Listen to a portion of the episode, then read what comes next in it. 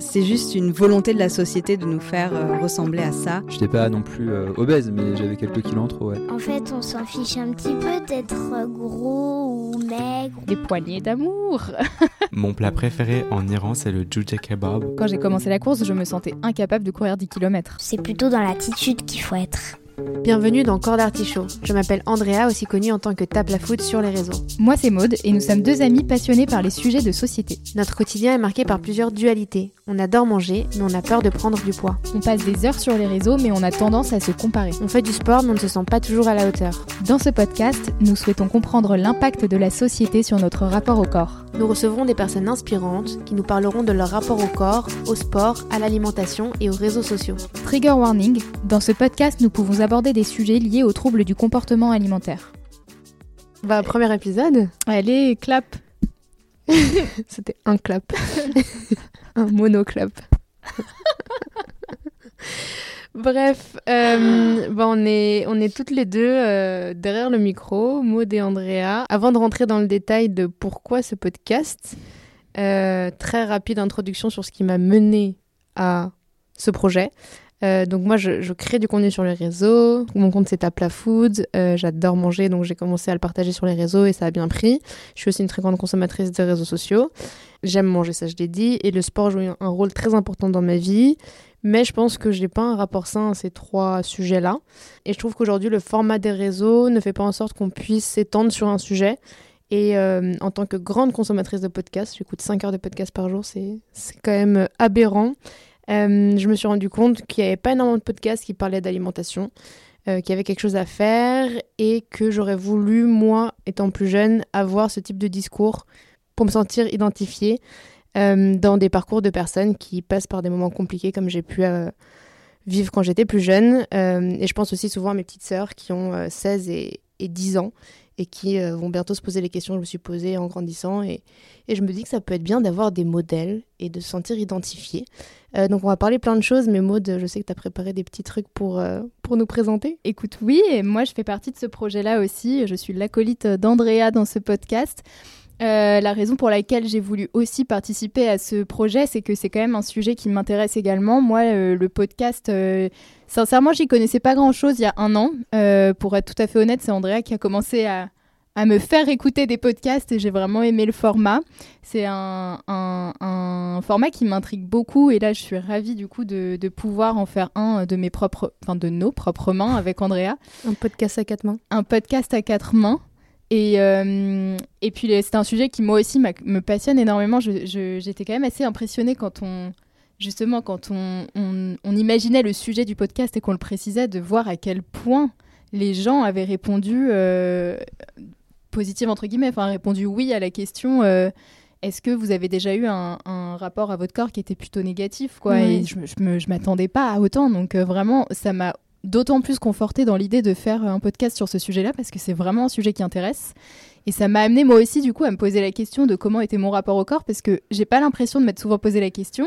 Et pour autant, c'est vrai que quelque part on a tous eu à un moment des pensées un peu négatives sur notre corps alors que bon bah euh, entre guillemets je rentre dans la norme. Euh, j'aime mm. pas trop le mot norme mais je, je rentre dans la norme. Et, et pour autant, c'est vrai qu'il y a toujours eu des moments où je me suis dit tiens, je me sens molle, euh, là je sais pas, je mange j'adore le sucré donc je mange tout le temps du sucre et après je culpabilise et enfin, je me dis que euh, on a tous un moment des espèces de pensées culpabilisantes vis-à-vis -vis de la nourriture, de notre corps, etc. alors qu'on est tout à fait normaux et que tout va bien. Et du coup euh, et du coup voilà la raison pour laquelle moi ça me passionne de faire ça aujourd'hui également. Et pour euh, aussi expliquer la raison de notre connexion. Eh ben oui On s'est rencontrés au travail. Ouais. Et on a partagé bien plus qu'un qu bureau. on a partagé un lit. Plusieurs lits même. Bon, alors pour tous nos auditeurs, nous ne sommes pas ensemble. Mais nous sommes assez copines, en effet. On a, quand on a partagé un lit, je veux dire, on a voyagé ensemble. Ouais, à travers le monde. Oui, les continents, hein, plusieurs. Plusieurs continents. Rentrons dans le vif du sujet, non T'en penses quoi Parce que c'est parti. Ça parle, ça parle, mais il y a un resto bientôt. Les gens. Allez, go. Bah, je te laisse le, le mic. Donc, pour euh, ce premier épisode, c'est vrai que dans l'idée, nous, ce qu'on qu avait en tête, ce serait un format interview. Euh, on veut recevoir des, des, personnes qui nous inspirent et qui ont quelque chose à raconter sur ce sujet-là. Et pour ce premier épisode, on s'est dit que ce serait bien de commencer. Euh, Maud va, va jouer euh, le rôle de l'intervieweuse et moi, je vais répondre à ces questions. Euh, parce que la, la raison pour laquelle je voulais lancer ce, ce podcast, c'est parce que j'ai eu aussi un rapport compliqué à l'alimentation. Donc, euh, donc on, va, on va le raconter aujourd'hui à travers des questions de Maud. Et bah c'est parti. Euh, merci Andrea d'être la première à te jeter à l'eau quand même, parce que c'est notre tout premier épisode. Donc euh, donc c'est à toi que vont être adressées toutes mes questions aujourd'hui. J'ai peur. Euh, alors, petite introduction rapide de toi. Euh, Aïe, aïe, aïe. Selon moi, vu à travers mes yeux, euh, Andrea, ton prénom, ou devrais-je dire Andrea, en fonction. Euh, tu vis une triple vie aujourd'hui.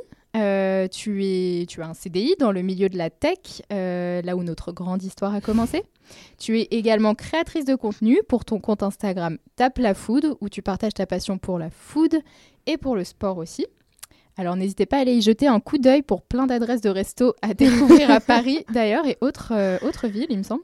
Petite promo subtile. Petite promo, voilà, je l'ai calé, c'est dit, c'est fait. Tu es également maman Ah bon? Je savais pas. de ton petit chat, Shakira. Et surtout, tu es maintenant productrice euh, de ce podcast, Corps d'Artichaut. C'est vrai qu'on n'a Euh. pas dit le nom du podcast depuis le début. Corps d'artichaut. Ce podcast s'appelle Corps d'Artichaut. tu es donc euh, productrice de ce podcast, Corps d'Artichaut, et tu as souhaité, comme tu l'as dit, intervenir aussi en tant qu'invitée et pas que productrice aujourd'hui, car le sujet de ce podcast n'est pas venu par hasard, euh, n'est pas venu sur le tapis par hasard. Tu avais plein de choses à nous dire. en effet. Donc merci d'être la toute première personne qui accepte euh, de se dévoiler dans le premier épisode de notre podcast. Aïe, aïe, aïe. Alors, toute première question, Andrea, euh, pour, euh, pour briser un peu la glace, même si elle a été brisée il y a bien longtemps, Entre nous, mais pas Entre entre, nous, les personnes qui nous écoutent. mais pas avec vous tous. Euh, tu penses quoi de l'artichaut, Andrea Bonne question. Euh, alors, pour préciser, on lance pas ce... enfin, on n'a pas choisi ce nom parce qu'on a une passion particulière pour l'artichaut. C'est tout à fait décorrélé. Moi, l'artichaut, ça me rappelle un peu mon enfance. Je pense que c'était un plat que ma mère aimait nous faire. C'était assez simple à faire en plus, mais on aimait bien. euh, C'était assez ludique de, de manger un artichaut, d'enlever toutes les feuilles et de, de manger avec la petite vinaigrette. C'était voilà, c'est un souvenir d'enfance pour moi. Génial, écoutez, j'espère qu'on va pouvoir euh, faire comme avec l'artichaut et, et t'effeuiller. C'est Ah. bizarre de dire ça. c'est pas le thème de ce podcast. Et passons à autre chose. Ok, super, euh, super Andrea. Euh, et on va également euh, dans ce podcast bah, surtout parler de, de ton rapport au corps, à l'alimentation, au sport, à la santé mentale aussi. Alors, en un mot, est-ce que tu peux me résumer, définir ton rapport au corps? C'est fou parce que j'ai écrit les questions avec toi, donc je les connais, mais j'ai pas du tout réfléchi à répondre. Euh, mon rapport au corps, changeant. Il a beaucoup évolué. Ok, ouais. On creusera évidemment euh, plus tard. Euh, en un mot, est-ce que tu peux, tu peux me définir ton rapport à l'alimentation? Euh, Excès. J'ai l'impression de beaucoup manger. Oh, ça dépend. Te connaissant. Tu manges beaucoup, mais elle, si. Enfin, je mange très souvent. Ouais. Je suis très souvent dans la cuisine. C'est vrai, Et les personnes du bureau euh, savent que on, on peut me trouver là-bas souvent. c'est vrai. Si vous cherchez Andrea, n'hésitez pas à monter au sixième étage. Euh, en un mot, comment tu définirais, Andrea, ton rapport au sport Addictif. Ok, ouais. Et en un mot, comment tu définirais ton rapport aux réseaux sociaux Addictif. Euh, oui, il y a, y peut-être le côté de comparaison et d'addiction aussi. On va pas se mentir. Trop d'heures passées sur le téléphone. Ok, écoute, tu nous en diras un petit peu plus alors euh, plus tard. Euh, beaucoup de choses à, à retenir déjà, rien que de, de ces quatre mots que tu as mentionnés.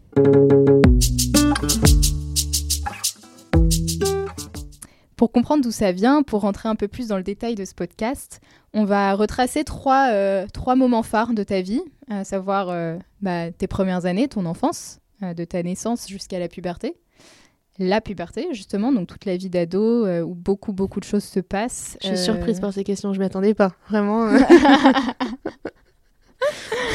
où beaucoup, beaucoup de choses se passent, que ce soit sur ton rapport au corps, enfin de manière physique, quoi. Il se passe des choses sur ton, ton corps physiquement, mais il se passe aussi des choses au niveau mental.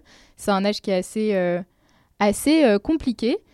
Et enfin, la dernière période de ta vie, enfin, la dernière à ce jour, J'espère. J'espère, je touche du bois en ce moment même. euh, ta vie d'adulte, donc euh, depuis que, selon toi, tu te sens adulte. Euh, donc voilà, donc pour comprendre d'où ça vient, est-ce que tu peux nous parler justement de tout, tout ce rapport au corps, comment tu te sentais vis-à-vis de ton corps dans ton enfance, avant la puberté Je pense que mon rapport au corps quand j'étais enfant, il était un petit peu inexistant. Euh, J'ai l'impression qu'on découvre tellement de choses. En tout cas, pour moi, le corps n'était pas un sujet. L'apparence physique l'était pas. Euh, C'était plus un moment où on construisait euh, ses liens amicaux. Euh, voilà, moi j'ai de la famille qui est loin en Colombie. J'ai souvent vécu en Europe et ma famille était en Colombie. Donc c'était plutôt ça qui me tourmentait plutôt que mon rapport au corps. Après, c'est vrai que moi j'ai eu la puberté, ça se dit J'ai eu la puberté, on dirait que c'est une maladie. Ma puberté a eu lieu euh, assez jeune, j'avais 11 ans je crois quand j'ai eu mes règles, mais j'ai commencé à avoir des, formes type euh, petite poitrine à 8 ans. Je me rappelle qu'on m'avait même emmené chez un médecin pour voir si c'était normal, parce qu'on pensait que c'était des kystes ou autre chose, mais tout le monde était surpris de se rendre compte que c'était juste la puberté à 8 ans. Euh, ce qui, je pense, m'a très rapidement mis dans un rapport au corps et à la féminité Mm. euh, un peu trop jeune par rapport à l'âge dans lequel j'étais. Avoir ses règles à 11 ans, c'est quand même euh, toute une organisation, alors que euh, réellement, à 11 ans, t'es encore une enfant. Et tu te poses très rapidement des questions d'adulte, parce que qui veut dire avoir ses règles veut dire être capable de d'enfanter, Mhm. de donner la vie. À 11 Ouais. ans, on est très loin de ça. Donc, ça, c'est quelque chose que j'ai pas aimé, voir mon corps changer, me sentir dans, un, dans une étape de ma vie où je sentais qu'avoir ses règles, c'était pas, c'était pas encore la norme. Donc, il y a ça. Euh, et aussi, en tant qu'enfant, donc j'ai la, la double culture, on va dire, européenne, parce que j'ai grandi en Belgique et en France, euh, mais aussi euh, latino. Et je trouve qu'en Amérique latine, ça tend à évoluer, mais on a plus de retard sur l'image de la femme. Et il- le physique a une grande part. Et je sais que c'est mon père, du coup, qui habite en Colombie et ma famille de ce côté-là.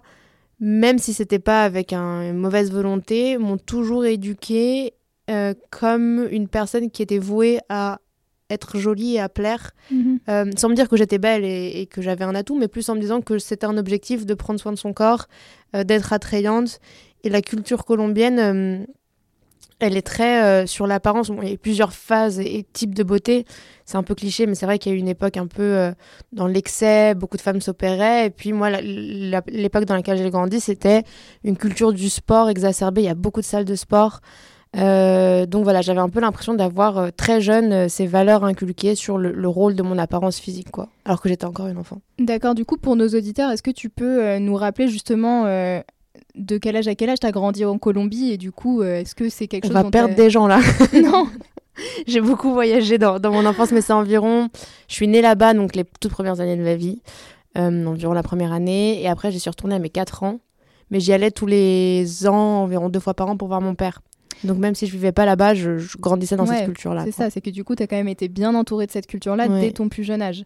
Euh, Est-ce que c'était quelque chose qui, du coup, pour, enfin, dans ton enfance, euh, t'as vraiment euh, marqué ou est-ce que tu t'en rendais pas compte vraiment euh, quand tu étais petite? Je pense que jusqu'à mes 8 ans, je m'en rendais pas compte et je me rappelle, donc à partir de 8 ans, la poitrine, etc., Mhm. mais aussi les, les, les hanches, les jambes. Et j'avais beau être quand même une enfant plutôt menue.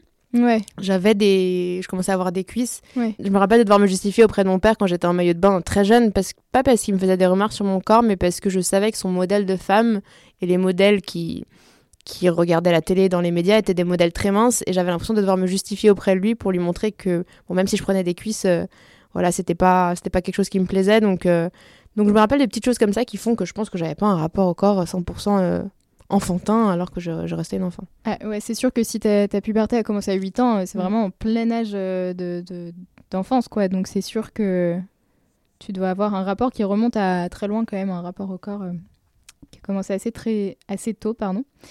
Euh, du coup, parlons maintenant bah, de la puberté. Le moment où plein plein de choses basculent, euh, que ce soit bah, dans la tête, sur le physique. Comment ça s'est passé pour toi Donc tu nous as dit euh, ça a commencé à 8 ans, euh, ça a vraiment euh, ça s'est concrétisé à 11 ans. Comment ça s'est passé pour toi? Qu'est-ce que tu as ressenti au moment où c'est arrivé? Tu nous l'as un peu mentionné et ensuite sur le début de ta vie d'adolescence, comment est-ce que tu l'as ressenti quoi tout ça? Mais Il y a un moment où c'était plus de la honte d'être développé, parce qu'à 8 ans, c'était pas dans la norme, mais vers 12-13 ans, ça commençait à être dans la norme. Mais je faisais quand même partie des premières filles qui s'étaient développées. Je me rappelle que j'en étais assez fière. Mm. J'allais voir les filles qui n'étaient pas encore développées en disant Ah, euh, regarde, moi j'ai des seins.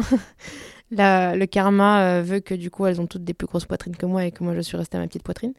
Mais, euh, mais c'est vrai qu'il y avait une certaine fierté. Je pense que les garçons aussi pointaient du doigt, mais de manière positive, les filles qui commencent à avoir des formes. Donc là, ça devenait moins complexe, mais plus un sujet de discussion dans la cour de- du collège ou du lycée. Euh, mais je me rappelle de quelque chose qui m'a marqué avec le recul, j'y ai repensé, c'est je me rappelle d'être dans la cour de récré, d'admirer certaines filles, de les trouver trop belles et surtout très minces. Et avec du recul, quand je retrouve les photos de classe ou autres, j'étais beaucoup plus mince qu'elles. Euh, et donc je me rends compte qu'il y avait un rapport très malsain, je pense qu'on parle de dysmorphie. Euh, la manière dont je me percevais était pas la manière dont j'étais réellement. Et je complexais et j'admirais des personnes qui avaient des très beaux corps, bien sûr, mais qui étaient donc plus enveloppées que moi. Et moi, j'arrivais pas à réaliser à quel point, euh, enfin, la réalité de mon corps, je la percevais pas comme c'était, donc c'était assez particulier. Ouais. Euh, puis je pense que ça a commencé à développer pas mal de complexes en moi parce que je me voyais comme une personne euh, ronde, je sais pas pourquoi. Euh, je sais que j'aimais pas forcément mes, mes cuisses, j'en ai parlé, et je sais pas pourquoi, de manière générale, je me trouvais ronde. Faut dire qu'à l'époque, on était quand même dans une culture de l'anorexie. Euh, dans les médias, les mannequins étaient très maigres, donc c'est Mhm. moi mon rêve à cette époque-là. Je pensais que, vu que mon objectif et l'objectif de la société c'était d'être une belle femme, euh, si je voulais avoir euh, le petit check de cette catégorie-là, il fallait être mannequin. Je me rappelle même d'avoir envoyé une candidature, je devais avoir 12 ans ou 13 ans pour Ah une ouais. agence de mannequins. Ouais. Et donc, du coup, l'objectif d'être très maigre était, était, faisait vraiment partie de cette quête-là. Et hum, il y avait aussi, moi je me rappelle, c'était le début d'Internet, moi j'avais accès à l'ordinateur de la famille. Je sais pas comment j'étais tombée là-dessus, mais il y avait des groupes d'anorexiques et moi je rêvais de devenir anorexique. Hmm. On pouvait mettre un, un bracelet euh, au poignet pour signifier qu'on était anorexique. Hum, Et moi, c'était un peu un goal. Je sais pas pourquoi. C'est vraiment ridicule quand j'y pense avec du recul. Mais voilà, je pense que non seulement mon rapport personnel, mais le rapport qu'on avait euh, dans la société de, il y a 10 ans était pas sain. Donc, euh, moi, j'ai grandi. En tout cas, mon adolescence était dans, dans ce contexte-là.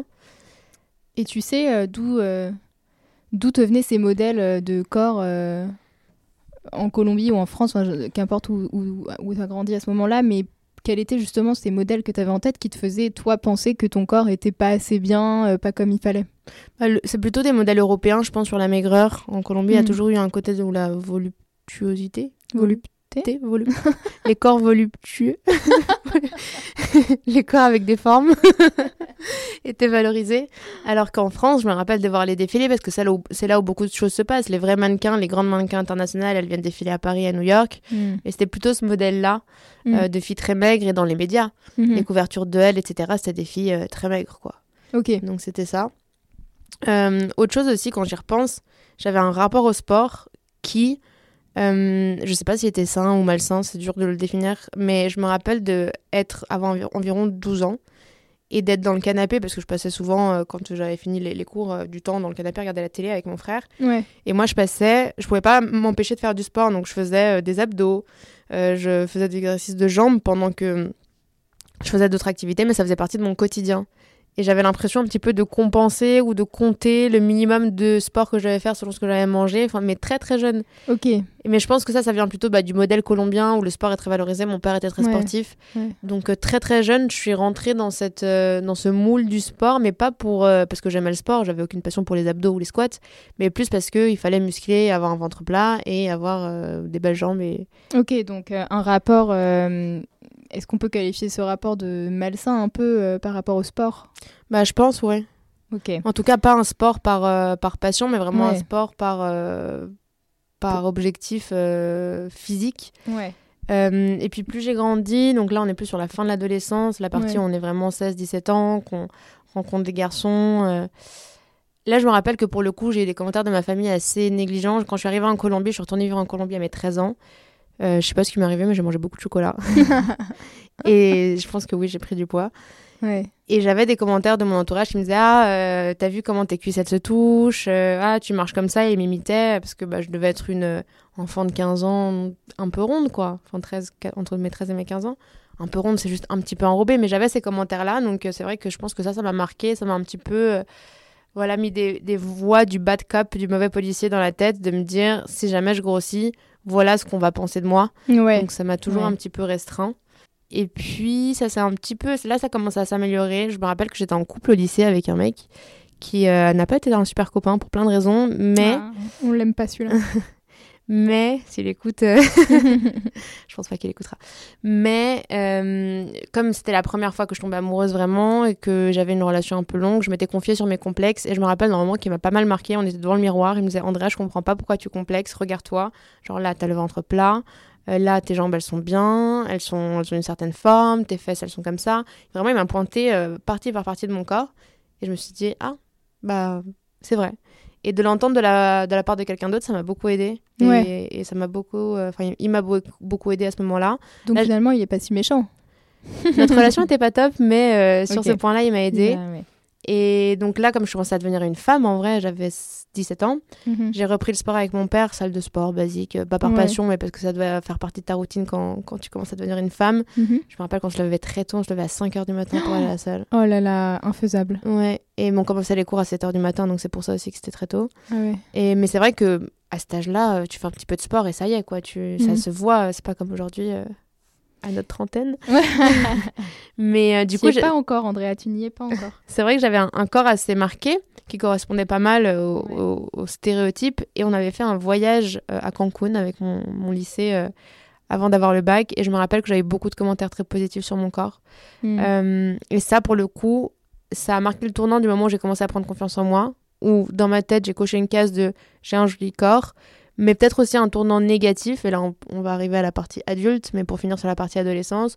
Où du coup, j'ai centralisé et capitalisé sur le fait que j'avais un joli corps Ouais. comme si c'était un goal dans la vie, comme s'il fallait que je maintienne ça et comme c'était presque ma valeur principale, quoi. Ok.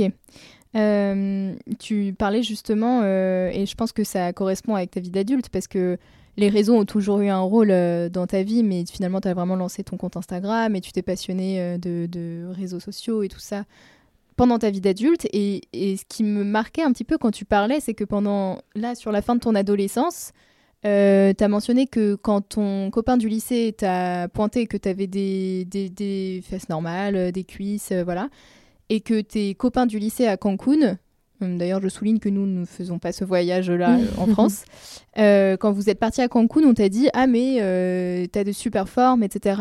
Ça a vachement compté pour toi et c'est ce qui a fait que tu as pris confiance. Du coup, je pense que ce sera peut-être intéressant dans un deuxième temps de creuser cette espèce de regard que les autres ont. Et pourquoi est-ce que c'est grâce à ça que toi tu te sens bien? Ça, il faut 50 thérapies pour ça. je sais pas si on va pouvoir répondre aujourd'hui, mais Mais du coup, moi, ça m'amène justement à te demander quel rôle vraiment a eu les réseaux pour toi Parce que tu as quand même un compte euh, Instagram aujourd'hui. Ouais. Alors pour reprendre et pour euh, remettre dans le contexte donc, de la fin de l'adolescence et donc commencer dans ma vie d'adulte, à ce moment-là, les réseaux c'était Facebook. Ouais. La limite, non, même pas encore Instagram. Mm, mm. Euh, mais c'est vrai que ça avait un- pour moi c'était quelque chose de très symbolique de mettre une nouvelle photo de profil, une nouvelle profile picture sur Facebook, c'était quelque chose. Et j'avais l'impression que c'était vraiment un tournant dans, dans ma vie. euh, Ouais. Et je me rappelle bah, no- notamment d'une photo que j'ai pos- postée de Cancun où on voit un maillot de bain. Ouais. C'était très important d'avoir le retour des autres. Mais c'était plus, là on parle pas de réseaux sociaux publics, de réseaux sociaux personnels. Mm. Donc c'était pour mon entourage. Les réseaux sociaux au niveau plus professionnel sont arrivés beaucoup plus tard. Euh, et pour le coup, j'ai parlé de nourriture, donc il n'y avait pas du tout un rapport à, à la validation du corps, parce que je me montrais pas du tout au début, c'est venu Ouais. après. Euh, mais c'est vrai qu'il y avait quand même un. Après, c'est un autre sujet, mais il y avait un aspect de validation, Mhm. euh, peut-être plus sur ce que je fais. Et Mhm. au travers des likes, des commentaires, de la construction d'une communauté, je me sentais validée par mes centres d'intérêt, quoi. Donc. Euh, voilà, mais ça c'est un autre sujet. Mais ça c'est le rôle des réseaux, en tout cas euh, d'un point de vue personnel. Et pendant longtemps, sur mon compte personnel où je me montrais beaucoup, pour le coup, j'avais une approche très. Euh, euh, je sais pas comment dire, mais je, je voulais me mettre en avant et mettre mon corps en avant. J'avais beaucoup de photos en maillot de bain. Et c'est plus le cas aujourd'hui parce que j'ai déconstruit mon rapport au corps et qu'aujourd'hui ça va mieux. Mais on va en parler euh, sur l'évolution et tout ce qui s'est passé euh, depuis. Mais j'avais cette volonté d'être validée par les autres, oui. D'accord, ok. Ouais, en effet, je pense que ça peut être intéressant de creuser ça plus tard, mais, euh, mais du coup, pour passer justement à cette dernière, enfin la toute dernière, euh, là, en ce moment partie de ta vie, la vie d'adulte, euh, comment est-ce que du coup ce rapport au corps a évolué depuis la fin de ton adolescence et est-ce que tu penses que ta confiance en toi, en ton corps a évolué un petit peu depuis bah, du coup à peu près l'âge de 17 ans que tu mentionnais? Je pense qu'il y a beaucoup de choses qui sont passées. Oui. Euh, je vais essayer de résumer, mais c'est là où il y a le plus de choses qui sont passées, je pense. J'ai l'impression que l'enfance et l'adolescence, c'est là où les petites graines ont, graines ont été semées, autant positives que négatives. Et c'est là que tout a germé et que moi j'ai décidé de couper les mauvaises herbes euh, pendant mon, ma vie d'adulte. Mais Mhm. ça a commencé, donc moi je suis rentrée en France pour mes études à 18 ans. je me suis mis en couple euh, à mes 19 ans, une relation assez longue. Et euh, pour le bien de ce podcast, j'ai recontacté la personne avec qui j'étais en couple à ce moment-là pour avoir aussi son avis sur ce qu'il pensait de mon rapport au corps à ce moment-là. Est-ce que c'était un gros sujet dans notre relation? Et, euh, et c'est vrai que non, en fait, ça nous a. Lui, euh, enfin, j'avais d'autres euh, d'autres sujets sur lesquels j'étais moins en confiance, mais le corps, pas du tout. Mhm. Et d'ailleurs, pendant cette relation, euh, pour toutes les personnes qui ont eu des longues relations, vous savez que généralement, au bout de quelques années, ça peut nous arriver de se laisser aller. Moi, je me suis un petit peu laissée aller, j'ai pris du poids. Et euh, lui était vachement bienveillant, il me disait juste que j'avais des formes euh, lat- latino, il était aussi latino, mais c'était pas du tout un commentaire euh, négatif. Et moi, je me sentais pas mal d'avoir pris du poids. Et puis, j'ai décidé de reprendre un peu ma vie en main, c'est là que j'ai commencé à avoir un objectif un peu sportif. Je me rappelle avec une de mes meilleures copines à l'époque, quand on étudiait, on s'était dit qu'on voulait reprendre le sport. Je sais pas pourquoi, je pense que c'est plus une.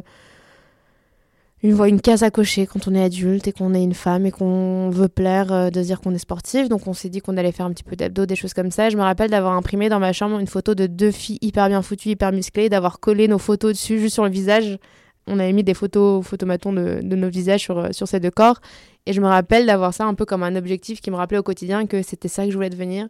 J'avais même mis en fond d'écran une fille que je trouve hyper belle, qui était un peu mon idéal en termes de corps. Ouais. Et c'était voilà, c'était pas une obsession, mais c'était quelque chose que je voulais me rappeler au quotidien, que je voulais changer mon corps. Donc c'était un peu un objectif que j'avais au quotidien. Euh, j'ai commencé aussi à, à voir ce qui allait pas, ce qui me manquait pour avoir ce, corps parfait.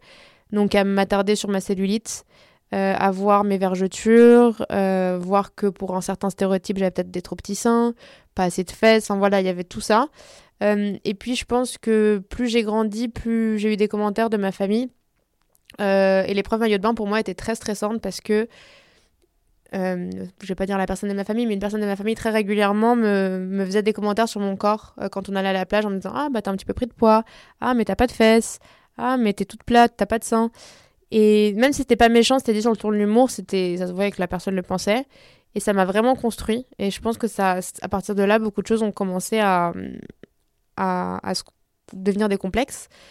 Et j'ai commencé à reprendre le sport. Donc après cette première rupture et après une deuxième rupture, en fait chaque rupture m'a permis de me lancer dans le sport. Et je pense qu'au début j'avais juste un objectif de, étant donné que j'avais jamais vraiment fait de sport ou pas régulièrement, d'atteindre le corps que je voulais, le fameux corps que j'avais imprimé euh, dans, dans ma chambre. Donc c'était plutôt devenu un objectif. Je me rappelle que je partageais beaucoup ça sur mon compte perso. Mais à l'époque, mes stories, c'était presque que moi au sport. Mhm. parce que euh, c'était un process en fait que je vivais pour moi dans ma construction de mon, mon estime de moi. Mais ça a été un long process jusqu'à atteindre un peu le corps parfait. Euh, c'était pendant le Covid jamais fait autant de sport. Et après euh, il y a eu la question de maintenant qu'est-ce qui se passe? Est-ce que c'est une quête acharnée pour le maintenir? Parce qu'en en Covid bon on sortait pas on faisait pas de resto. Donc là j'ai j'ai eu un dilemme et je me suis demandé qu'est-ce que je veux? Est-ce que je veux sacrifier beaucoup de choses pour garder ce corps là ou est-ce que je veux continuer à vivre ma vie quitte à sacrifier une partie de, de ce corps parfait. Et euh, c'est à partir de là, je pense que j'ai quand même pas mal commencé à travailler sur moi, remettre en question plein de choses à déconstruire, pas mal de choses. Me- je me suis demandé au final si, selon les normes de la société, mon corps, actuellement, quand il était très bien, c'est un 8 sur 10, qu'est-ce que ça va faire de moi si je deviens un 6 sur 10 Quel est l'impact? Est-ce que je vais, je sais pas, pas avoir, euh, avoir moins d'amis, être, avoir moins de likes sur mes photos enfin, Et j'ai jugé que l'impact que ça pourrait avoir versus ce dont j'allais me priver, les restos, les verres avec des amis, euh, les moments où, euh, parce que quand tu es dans une addiction au sport, parce que pour moi le sport c'était vraiment un moyen de contrôler, tu, tu peux sacrifier beaucoup de choses et tu souvent t'oublies de te reposer, donc j'ai décidé de pas sacrifier ça. Euh, donc j'ai fait pas mal un travail sur moi et la dernière partie qui a marqué mon, ma vie d'adulte par rapport à mon rapport au corps, c'était il y a un an, je me suis fait opérer du genou parce que j'avais euh, une tumeur dans le genou et j'étais immobilisée pendant plusieurs mois, j'ai pas pu faire de sport. Et c'est en fait, je m'en suis pas rendu compte mais j'ai commencé à être très triste euh, pendant ma récupération, je savais pas pourquoi.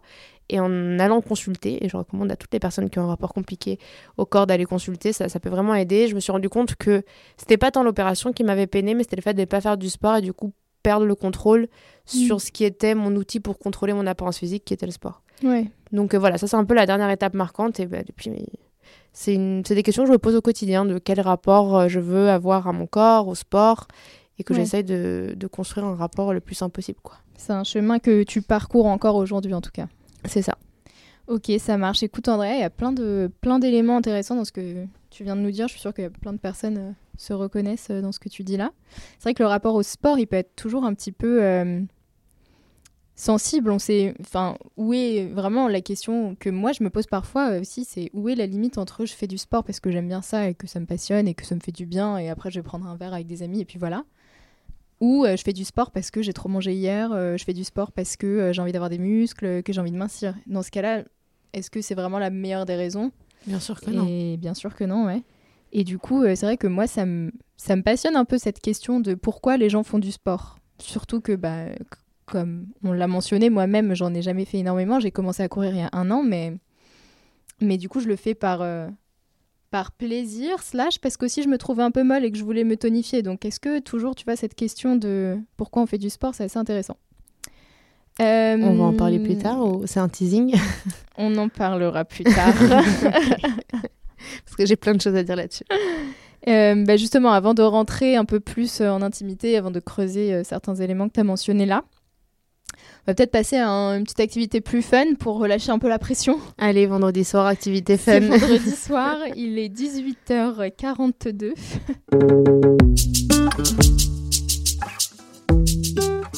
Deux petites activités pour toi, Andrea. Allez. La première, euh, c'est le jeu qu'on fait avec nos invi- qu'on fera avec nos invités, que vous allez reconnaître euh, à travers nos épisodes.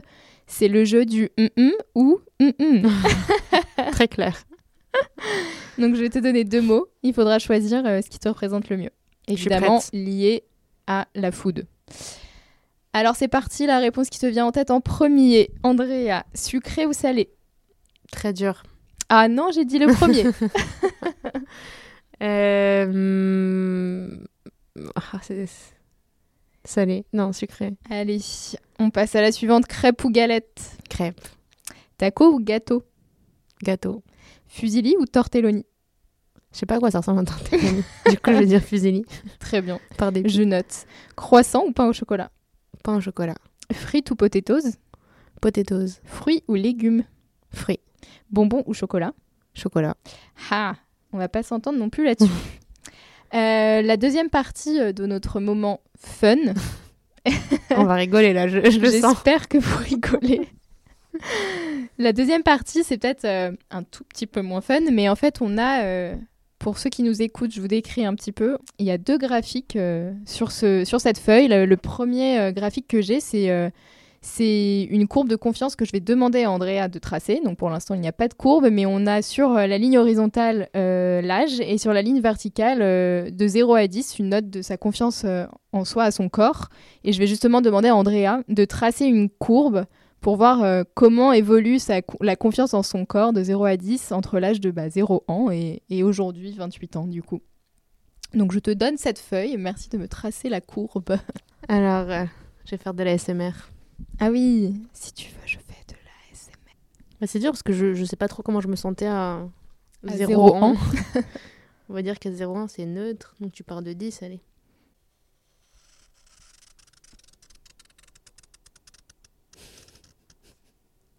Écoutez le bruit du feutre sur la feuille.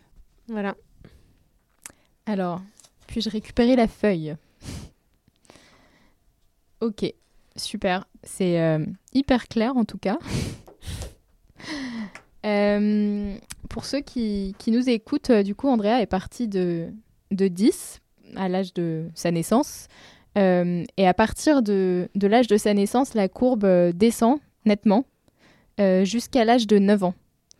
Ça correspond un peu à la puberté. C'est là où ça commence à devenir problématique, on va dire. Exactement. C'est là que, que tu nous disais que, que la puberté a commencé. On a ensuite euh, une courbe qui se stabilise de 9 ans à à peu près 13-14 ans. Euh, une courbe qui, qui est vraiment stable, euh, avec euh, une note qui est à peu près de 4 sur 10, Bon, le but, c'est plus la moyenne. plus la moyenne. Ouais. Ok, donc on est un peu à 5 sur 10 euh, entre euh, 9 et 13 ans.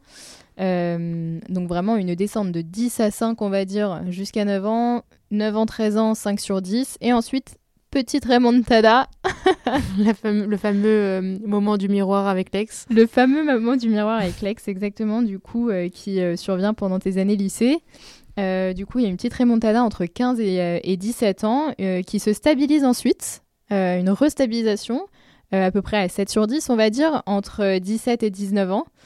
19-20 ans même, et ensuite une repetite remontada à partir de ta vingtaine euh, pour atteindre à peu près des notes de ouais, 7, 8 sur 10 encore. On ne fait que s'améliorer. Donc ça ne fait que s'améliorer depuis que tu es sortie de cette période de la puberté Ouais. euh, qui était un peu compliquée pour toi. Euh, Est-ce que tu souhaites euh, bah, détailler un petit peu, euh, toi, ton propre graphique? Moi, je le lis à travers mes yeux, mais euh, qu'est-ce que tu peux nous en dire, toi? Non, je pense que tu l'as bien résumé et ça synthétise bien tout ce qu'on a dit sur mon parcours. Voilà, quand on est enfant, c'est assez neutre, la puberté remet beaucoup de choses en question. Et j'ai l'impression, en tout cas, moi, d'être dans une quête perpétuelle du mieux. Et pour moi, le mieux, c'est pas tant dans l'apparence, maintenant, ça se passe dans, dans la tête.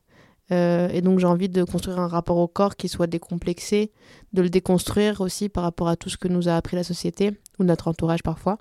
Euh, donc voilà, j'ai l'impression que ça ne peut que s'améliorer. Moi, j'ai une question par rapport à ton graphique. C'est que, du coup, tu nous as mis un 10 sur 10 donc quand tu es né, à 0 ans. Euh, Est-ce que de 0 à 8 ans, il y a eu une espèce de, de déconfiance en soi ou est-ce qu'il y a eu une chute nette à 8 non, ans? non, non, juste le rapport au corps a commencé à exister. D'accord, ouais.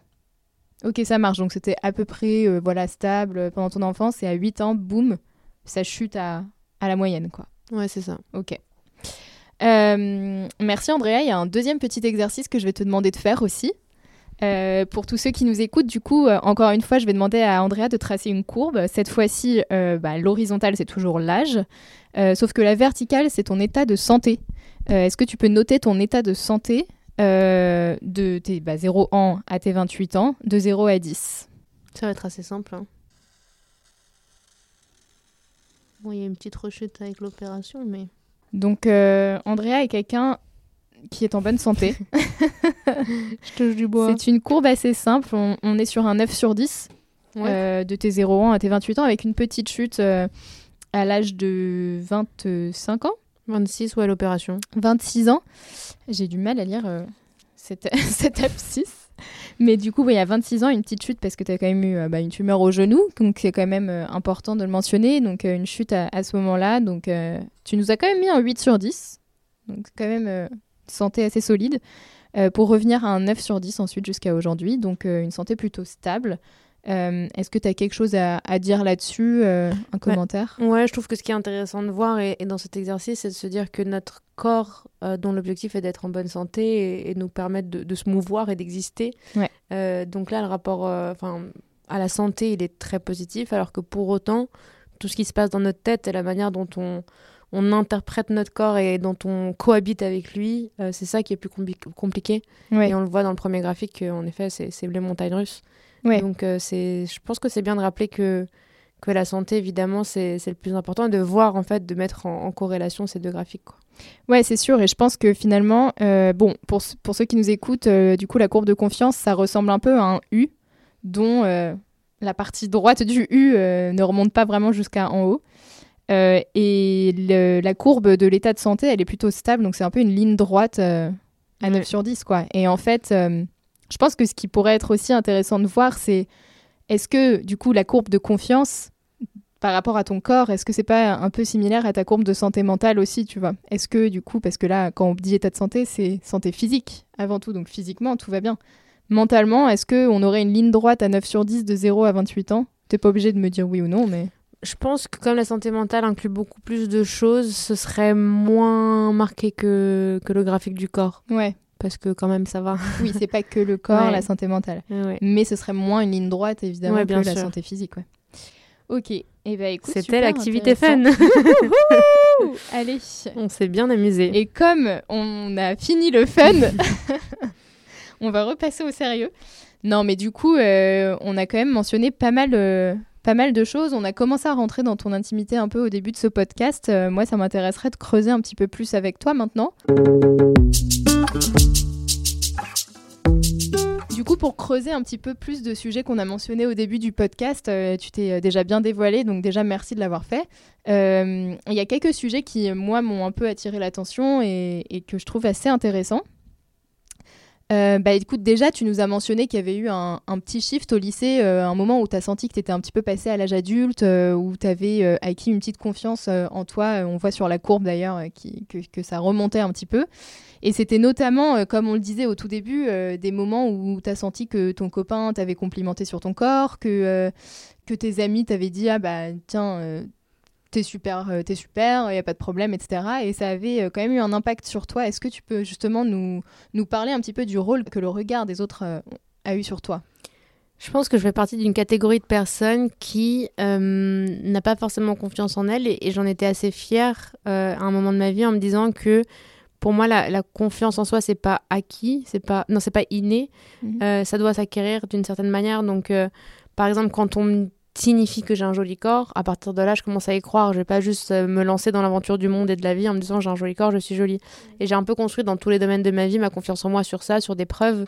Euh, donc c'est pour ça que, et je pense que maintenant avec du recul, c'était pas hyper bien parce que hum, dans ma manière de voir la vie aujourd'hui, je pense que pour être pleinement épanoui et heureux, il faut limiter l'impact des éléments extérieurs sur notre euh, état de bonheur. Et que ma confiance en moi soit complètement dépendante du regard des autres, ça a été un petit peu problématique. Ça m'a aidé parce que j'ai eu- j'ai la chance, je pense, d'être plutôt fine. Mm. Euh, quand j'ai fait du sport, ça s'est rapidement vu. Donc d'avoir beaucoup de retours euh, quand je faisais mes petites stories sur Instagram de personnes qui me suivaient. Euh, ça m'arrivait d'être sur les apps type Tinder, etc. Donc j'avais beaucoup de mecs bah, qui voulaient me séduire en plus, donc qui étaient... qui allaient pas avec le dos de la cuillère pour me, pour me complimenter. Donc ça m'a beaucoup nourri. Euh, et puis je pense que j'ai essayé, comme je disais, de, de m'épanouir davantage et de euh, trouver mon bonheur et ma confiance en moi au-delà du regard des autres. Mais c'est pas du tout acquis. Ouais, non, c'est un long chemin euh, Ouais. à ouais. passer d'une confiance en soi qui vient vraiment de, de soi-même et pas des autres. euh, C'est, je pense, le- la chose la plus difficile à acquérir. Tu nous as aussi mentionné que du coup, bah, étais passé par plein d'états d'âme, euh, plein de, moments dans ta vie avec euh, une relation au corps, au sport, à l'alimentation qui a vachement évolué en fonction des âges, des années, euh, des périodes de ta vie. Est-ce que pendant toute cette période-là, euh, tu as, eu un entourage rassurant? Est-ce que tu, sens qu'il y a eu un moment où tu pouvais toujours revenir à une sorte de safe space pour te sentir mieux? Est-ce que tu as, eu ce genre de, d'espace-là?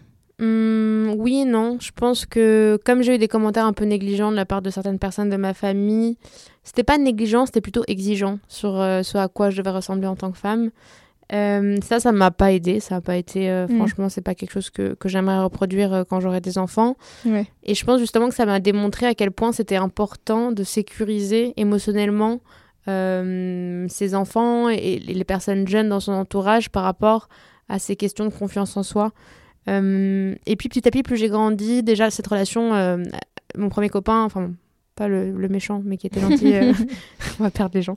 Mon copain avec qui je suis restée trois ans, euh, je pense qu'il a joué un, un rôle positif parce qu'on avait une relation euh, d'amour assez sain et on s'aimait. C'était pas une relation basée sur une, appar- une apparence physique, par exemple. Donc là, j'ai complètement. Enfin, mon épanouissement, il était plus dans le professionnel, dans le personnel, et lui, il a été un bon bras droit de ma vie. Et à partir de là, j'ai commencé à sentir l'impact d'être bien entourée. Ouais. Euh, donc ça peut être Ouais. d'un copain, d'amis. Et euh, comme ce sujet, donc euh, évidemment on lance le podcast aujourd'hui, mais ce sujet me passionne depuis longtemps, j'en ai beaucoup parlé avec mes copines filles, et c'est au travers des témoignages de personnes de mon entourage que je me rends compte, un, que je suis pas seule dans ce que je vis, que c'est un vrai euh, fléau de la société, Ouais. et, hum, et qu'il y a matière à en parler. Donc l'entourage pour moi a été décisif dans ce sens-là. Ok, ouais. Et c'est clair que du coup, bah, ça joue un, rôle euh, phare dans sa confiance en soi, surtout que, bah, comme on le disait, construire une confiance en soi qui vient de nous-mêmes, mais qui vient pas des autres, c'est hyper compliqué. Donc si on est encore dans cette phase où on essaye de construire ça et que les autres sont pas non plus forcément toujours très rassurants, Mm. c'est encore plus compliqué de, de se sentir bien, quoi. Donc, euh, Et moi, dans mon entourage, il y a certaines personnes qui ont été hyper inspirantes. ouais. Je pense à des filles qui sont pas du tout dans la norme Mhm. et qui pourtant euh, sont, euh, ont une confiance en elles qui est hyper agréable à voir parce que voir quelqu'un qui est bien dans sa peau, euh, ça transmet beaucoup de choses et c'est généralement des personnes qui étaient hyper épanouies parce que elles portaient pas leur corps comme un boulet Ouais. avec plein de complexes justement elles étaient assez épanouies et libres dans leur vie donc ça leur permettait d'accomplir plein de choses euh, de construire des relations amoureuses, mais il y a vraiment une partie de ma vie où je me suis dit, je suis peut-être trop grosse pour être en couple. Enfin, c'est ridicule, alors que je suis vraiment pas une personne grosse. Ouais. Donc, euh, donc voilà, moi, ça, ça m'a aussi inspiré de voir des personnes qui, euh, grâce à leur entourage, la manière dont elles ont été éduquées, étaient hyper confiantes. Et, et c'est ce type de personnes à qui je veux ressembler. Ces, euh, ces personnes-là, c'est des, des, des Des amis, de ton ouais. entourage C'est ok. Bah, un élément essentiel sur lequel moi j'ai envie de revenir, euh, évidemment. te vois venir. Ah, est-ce que vraiment tu as la. Tu m'as un peu spoilé tout à l'heure. Ah, Le sport, non? Ouais. Ah, l'alimentation? Ah, peut-être plus l'alimentation Est-ce que pour ce serait pas l'instant. le thème du podcast sport, ali- sport et alimentation? Je pense que j'aimerais revenir déjà euh, à ton compte Instagram qui s'appelle Tapla Food. Donc on est quand même en plein dans l'alimentation. Après, c'est un compte Instagram où il y a beaucoup de. Bah, pour ceux qui savent pas, c'est des adresses de restaurants, c'est euh, quelques recettes de cuisine aussi. Euh, et c'est quand même souvent de l'alimentation plaisir. Euh, c'est pas euh, un compte Instagram de, de nutrition, de, de healthy et tout. Enfin, c'est quand même beaucoup de, de- d'adresses plaisir, de recettes plaisir et tout ça. Enfin, moi, en tout cas, ça me donne toujours vachement envie. Euh, bon, déjà, pour commencer, pour briser la glace une nouvelle fois, c'est quoi ton plat réconfort? Les sushis. Ah ouais. C'est vraiment le plat quand j'ai une mauvaise journée ou une bonne journée, parfois juste pour fêter ça. Mais si ça va pas bien, c'est c'est des sushis, quoi. Ouais, écoute, euh, je valide la réponse. est-ce que, euh, est-ce que du coup, bah, pour euh, justement revenir à cette notion de plaisir, tu penses aujourd'hui, toi, que tu as un rapport complètement déculpabilisé par rapport à l'alimentation ou est-ce que tu... Est-ce que tu culpabilises de temps en temps? Je pourrais dire beaucoup de choses là-dessus. S'il faut définir un peu mon profil food, dans le type de personne que je suis quand il s'agit de cuisiner, de faire les courses chez moi, c'est vrai que j'ai pas de plaisir à acheter des choses qui sont pas saines. Euh, j'ai pas de biscuits chez moi, j'ai pas de bonbons, j'ai pas de chocolat.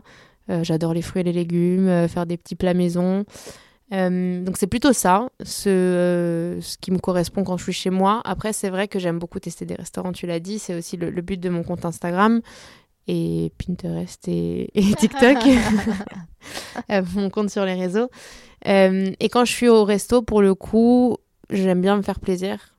Et il y a un troisième cas de figure, c'est j'ai l'impression qu'il y a des moments, j'ai des craquages, parfois dans l'excès. Euh, ça peut être refouler mes émotions dans, dans l'alimentation. Euh, ou des moments sociaux, c'est-à-dire apéro au bureau, ou même apéro dans un bar où il va y avoir, je sais pas, une planche de fromage.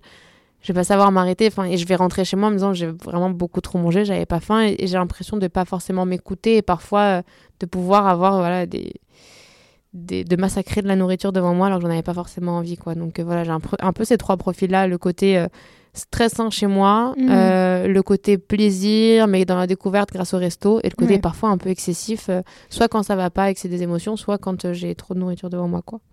Et qu'est-ce que tu te dis dans ces cas-là quand tu as trop mangé, que tu rentres chez toi et que tu culpabilises Pourquoi tu culpabilises et, et qu'est-ce qui se passe dans ta tête à ce moment-là? Bah déjà je culpabilise parce que j'ai mal au ventre. C'est Ouais. cette sensation de dire mais pourquoi j'ai fait ça, euh, Mhm. c'est hyper désagréable. euh, de mal dormir du coup, le Mhm. lendemain d'encore sentir. euh, ça m'arrive beaucoup notamment dans, dans des voyages professionnels quand on se déplace. euh, souvent on a plein de restos de prévus, on mange beaucoup toute la journée, huit Mhm. fois par jour, et de me sentir mal quoi. Ouais. Et je trouve que c'est peut-être moi, mais moi mon équilibre c'est pas de manger trois fois par jour au resto, c'est plutôt de manger des plats sains, simples. Et de temps en temps aller au resto et quand dans une journée ça m'arrive d'aller au resto, euh, problème de riche, c'est horrible. Mais dans le cadre du travail, quand on est amené à être en déplacement, qu'on mange pas des plats maison, Ouais. euh, moi j'ai vraiment hyper mal et ça me fait euh, me sentir enfin coupable. Et Mhm. l'autre côté, c'est c'est vrai, je devrais pas et on en parle de plus en plus sur les réseaux euh, et un peu les discours de développement, développement personnel, mais ce côté de se dire j'ai craqué aujourd'hui, j'ai mangé une pizza, du coup demain je vais me faire un footing. Ouais. Un peu euh, corréler les deux alors que ça devrait pas, Ouais.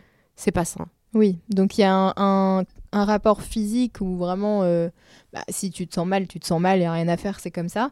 Mais il y a quand même un, un petit aspect mental où on se dit ah non attends là j'ai trop mangé, j'ai pas envie de prendre du gras, j'ai pas, voilà, je vais aller faire du sport comme ça, ça va me m'enlever le truc. Et encore, je trouve que j'ai vachement évolué. Il y, a, il y a une période de ma vie où, sous les conseils de certaines copines, euh, où on parlait de rapport au corps, on m'a conseillé Mhm. de télécharger des applications pour compter les calories.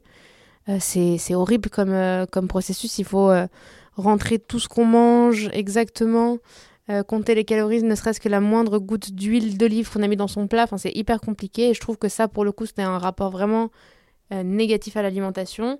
Euh, J'en suis sortie. Aujourd'hui, ça va beaucoup mieux, mais c'est vrai que parfois, je vais penser que si j'ai beaucoup mangé tel jour, ce serait bien de faire du sport. Après, je me l'oblige pas, mais j'ai quand même cette pensée-là. Et si tu le fais pas, tu te sens mal? Non, ça va. Ok. Ouais, ouais, ça va. En fait, j'arrive aujourd'hui à me dire que même avec 3 ou 4 kilos en plus, ça change pas l'essence de qui je suis. Euh, et que je préfère travailler sur ma confiance en moi que sur mon apparence physique. Et à lâcher prise aussi. C'est hyper important quand je vais en vacances, euh, Ouais, c'est sûr. d'être moins dans le contrôle, quoi. Ouais. Écoute, euh, j'aime bien cette euh, phrase-là. je préfère travailler sur ma confiance en moi que sur mon apparence physique. Punchline. Yes. Euh, du coup, le, le- le dernier truc que je veux creuser avec toi, Andrea, et bon, voilà, c'est bon, tu me vois venir parce que j'ai fait le tour de tous les sujets. Euh, bah, c'est le sport, Andrea. Sans blague. Euh, non, bah du coup, tu nous dis que depuis que t'es enfant, t'as un rapport au sport quand même qui est bah, assez. t'as une espèce de, de- de lien avec le sport qui est assez fort. Te? Fort? Un lien fort avec le sport. Un lien fort avec le sport. Oh Ça rime. Ouais. Euh, et du coup, bah, est-ce que tu peux, euh, tu peux nous, nous en dire un petit peu plus? Donc, tu nous as dit que quand même le sport avait eu un grand rôle dans ta vie, que euh, déjà il y avait une question de culture, surtout en Colombie, qui jouait, que tout le monde allait au sport, que ça rentrait dans la vie de tous les jours, que du coup, bah, depuis que tu es toute petite, t'en fais, que pendant ta puberté, tu t'es mise à faire du sport de manière presque excessive sur ton canapé en regardant la télé avec ton frère, enfin, qu'il y a eu plein de rapports au sport différents à travers les différents épisodes de ta vie. Est-ce que du coup, tu peux nous détailler ça un petit peu plus déjà? Moi, je pense que je viens d'une famille, en tout cas du côté de mon père, très sportive. euh, et j'ai raté le coche quand j'étais enfant de faire du sport par, pas- par passion. On m'a mis dans les sports que, que mon père aimait, euh, le tennis et le basket. J'ai pas accroché avec l'un des deux. Donc euh, voilà, j'ai raté ma, ma carrière professionnelle de sportive à ce moment-là. Et euh, donc pas de sport passion, juste les sports à l'école, euh, que j'aimais pas trop d'ailleurs. Et après, comme tu le dis, j'ai commencé à avoir ce rapport où pour sculpter mon corps, je faisais du, du sport à toute heure. Le sport est vraiment rentré dans ma vie. Ça a commencé par la salle quand j'étais euh, vieille adolescente, jeune adulte, je sais pas, quand je te Mhm. disais que j'allais à la salle à 5 heures avec mon père. Donc là, c'était la première fois que j'avais une vraie routine, que ça se voyait sur mon corps. Après, quand je suis arrivée en France, les premières 3-4 années, j'ai juste pris du poids, comme je disais. Donc le sport était vraiment inexistant pendant 3-4 années. Parfois, je me demande comment je faisais pour pas y penser. Je trouve ça assez fou. Aujourd'hui, je suis dans un cadre où le sport, c'est une question que je me pose au moins une fois par jour. Et à cette époque-là, pas du tout. Et puis, j'ai repris le sport suite à des ruptures. J'ai commencé la course d'ailleurs. Bon, j'ai fait des trucs euh, que je referais pas, les Top Body Challenge, les Bikini Bo- Body Challenge, toutes ces choses-là Ouais, Je me rappelle de ces challenges. des programmes qui étaient uniquement focus sur euh, fesses, euh, enfin cuisses, abdos, fessiers.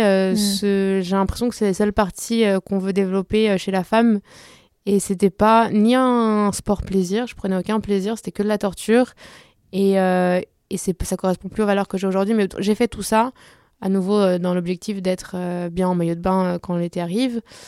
Puis j'ai repris un petit peu la salle un peu au même moment. Et moi, c'est donc une rupture que j'ai eue, la dernière marquante, où j'étais vraiment triste et c'est là que j'ai commencé la course à pied pour redéfouler mes énergies. À l'époque, c'était assez ridicule. Enfin, faut pas dire ridicule.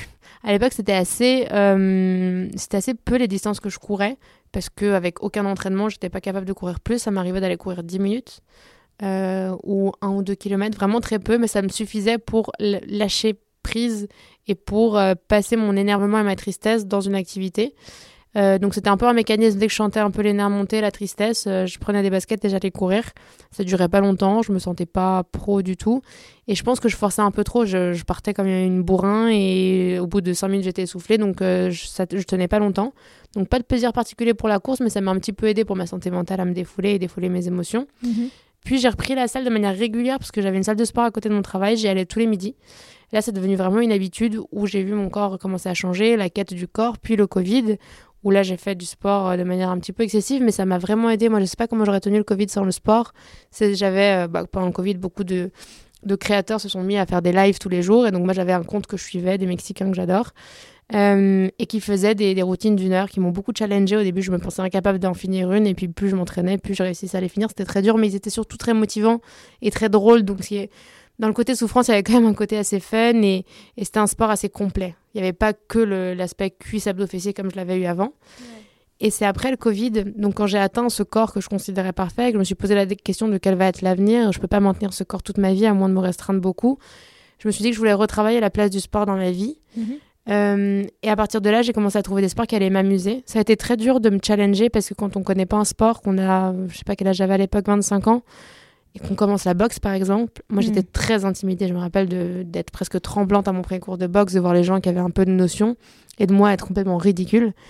Et je trouve que c'est très dur de commencer une nouvelle activité euh, bah, quand on passe la vingtaine ou la trentaine. Et, et à partir de là, j'ai commencé à chercher le sport plaisir et de donner, certes, ce rôle important au sport dans ma vie, mais qui soit bienveillant et qui m'apporte quelque chose. Donc moi, j'ai adoré découvrir une activité comme la boxe depuis le début. Et euh, j'ai fait plein de choses, j'ai testé le yoga. Le yoga, ça m'a fait énormément de bien aussi. Un autre tournant dans ma vie par rapport au sport, ça a été bah, l'opération, comme je disais, donc opération du genou, immobilisation pendant trois mois, euh, rééducation pour apprendre à marcher. Et mon objectif à ce moment-là, c'était d'arriver à courir après. Mhm. Parce que c'était un peu l'accomplissement. J'arrive à marcher, j'arrive à courir, voilà, ça veut dire que je suis guérie. Et dans cette quête de vouloir courir à nouveau, je me rappelle que je demandais toutes les semaines à mon kiné, là, ça y est, je peux courir? Je peux courir? Je peux Mm. courir? Et il me disait non, non, jusqu'au jour où il m'a dit oui. Et j'ai voulu euh, courir le semi-marathon. Sacré challenge, moi avant, euh, j'avais couru euh, 5 km, plutôt régulièrement, et une ou deux fois 10 km.